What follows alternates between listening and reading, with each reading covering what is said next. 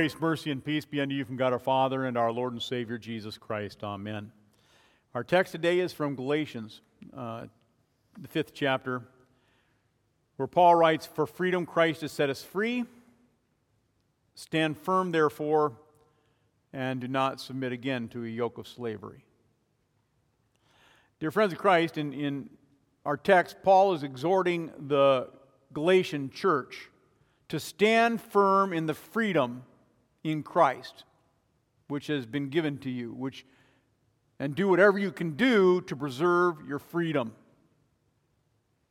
On this Reformation Sunday, we remember how Martin Luther and the reformers stood up to defend the faith. They stood up to defend the truth. They stood up for the freedom we have in Christ against sin and against death and against the devil and against opposition. Martin Luther professed that salvation comes through faith alone, through grace alone, and through Scripture alone. And Martin Luther stood firm on that. His duty remains ours today. The duty of the church hasn't changed to stand firm, and we're called to stand firm, as Paul writes, stand firm in Christ who frees us. Indeed, Paul's teachings are Martin Luther's teachings, are your teachings and my teachings. It's what I call the salvation equation. The salvation equation. Listen to the formula Christ plus nothing equals everything. And the other end of the equation is Christ plus anything equals nothing. And so, our theme for this morning the salvation equation. This morning, God's Word calls us to stand firm on the salvation equation that we have freedom in Christ our Lord. Christ plus nothing equals everything. Christ plus anything equals nothing. Stand firm. Trust God that you're free this morning. Trust God's word that you are free from the sins of your past, that He has freed you from the power that your sins would have over your lives. And Paul writes, It is for freedom that Christ has set you free. Stand firm then, and do not let yourselves be burdened again to a yoke of slavery. You cannot, on your own, escape the sins of your past, they'll drag you down. They must be forgiven only through the blood of God Himself in Jesus Christ. Our sins condemn us, and that's why Paul wrote, The wages of sin is death. Our best moments in life, no matter how brightly they may shine, cannot atone, cannot pay for, cannot cover the condemnation and punishment we deserve for breaking God's Ten Commandments. Only Jesus can cover that. Only Jesus can do that. Only Jesus can set us free. Paul describes our freedom. Christ redeems us. That word redeem means he bought us, he bought us back. He redeemed us from the curse of the law. And the law is a curse because you can't keep it. He redeemed us from the curse of the law by becoming a curse for us. Martin Luther wrote about our amazing freedom from his small catechism. Christ has redeemed me, a lost and condemned creature.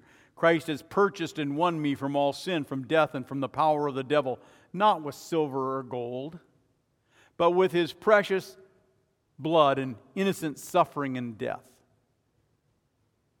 And so we hit the cross. As we proceeded in, we carry the cross, and it's all about the cross, Jesus dying, and there he paid the price, complete and full satisfaction for your sin and mine. The blood has power. There's power in the blood. And that's ultimate freedom. Your past sins have no power over you. Takes faith to believe that. And I know it does because as I'm sitting by the bedside of our faithful members, the saints of God that worship with us, and as they're breathing their last, they're clinging to my hand and they're saying, Pastor, how do I know my sins are forgiven? And I say, Because they have been declared to you.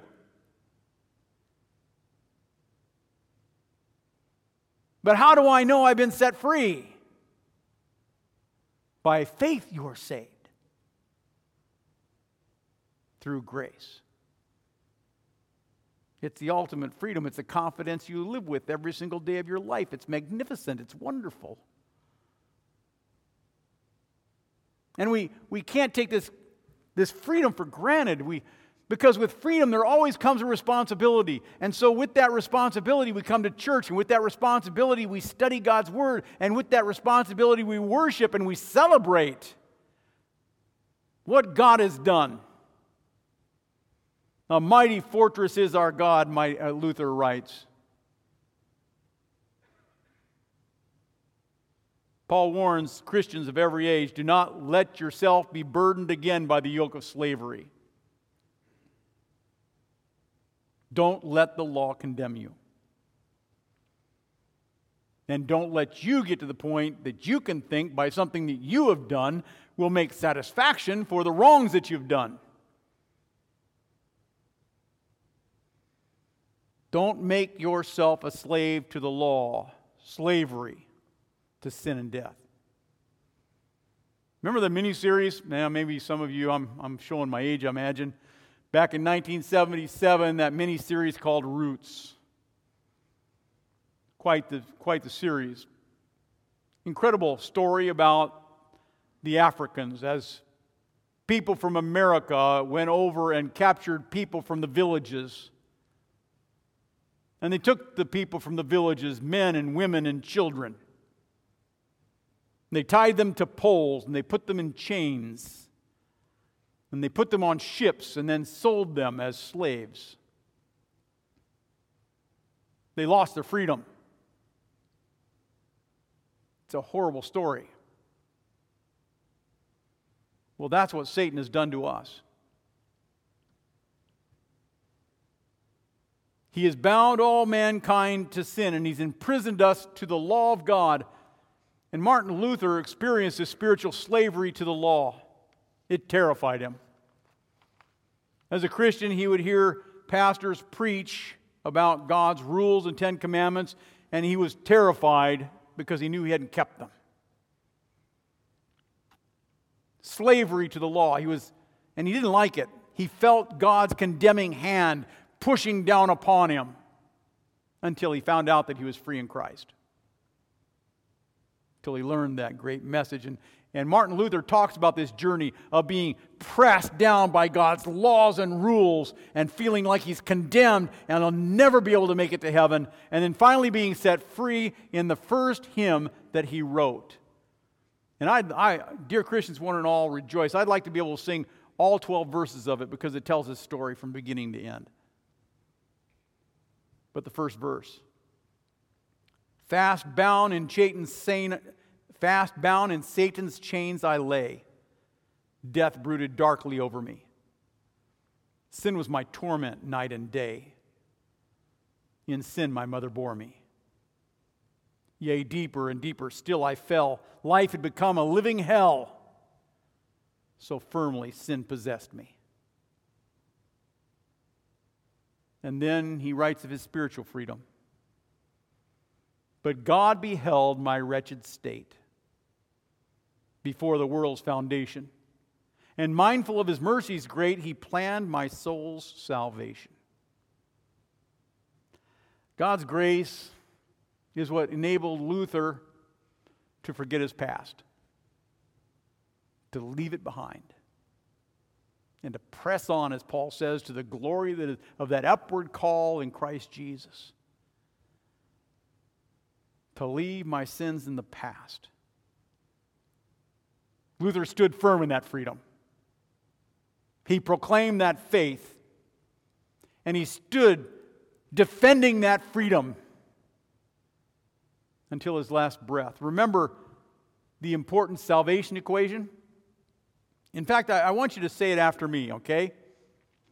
Christ plus nothing equals everything.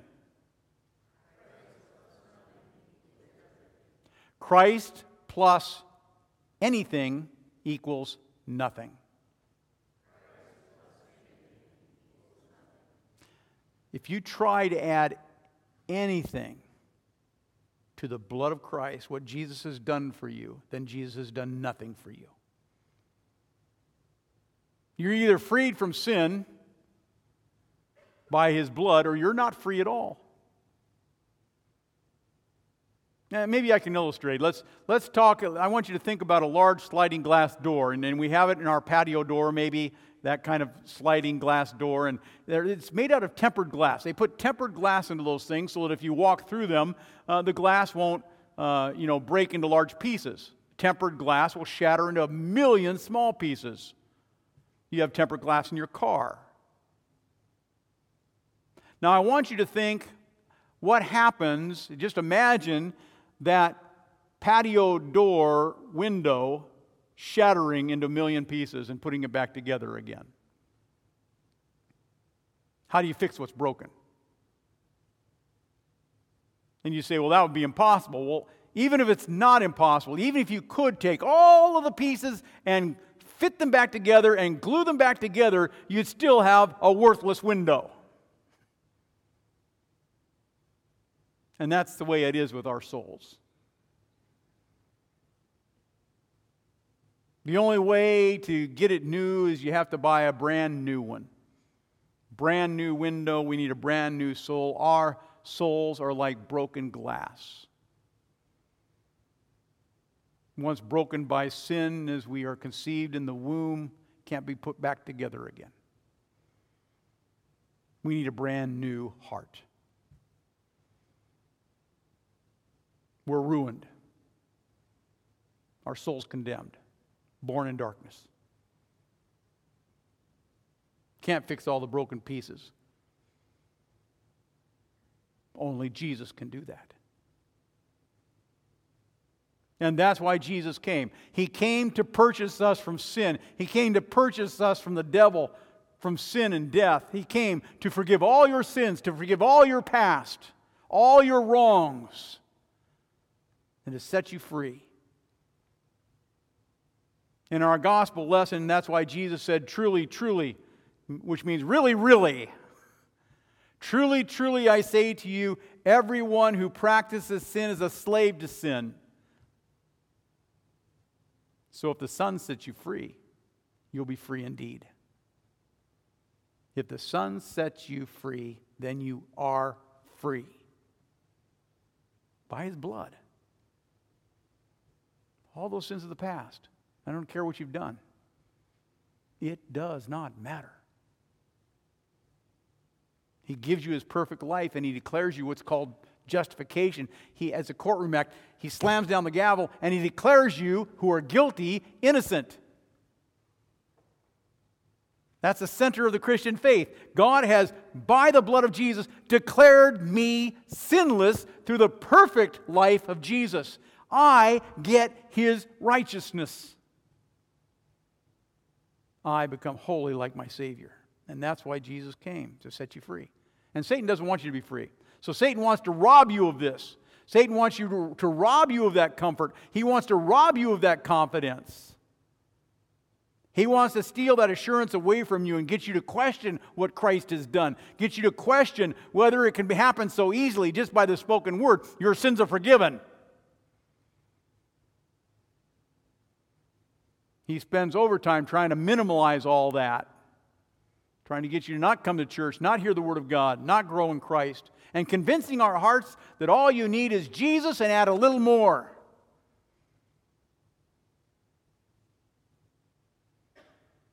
Satan says Christ plus obedience is everything. It's a lie. Satanic lie. that we must keep God's law to get to heaven. We can't do it. Remember the salvation equation. Again, I want you to repeat after me Christ plus everything equals nothing. I said that wrong. I hope you recognize that. Christ plus nothing equals everything. Christ plus anything equals nothing. Obedience cannot save us. Salvation is found by using the law equation God's law plus your obedience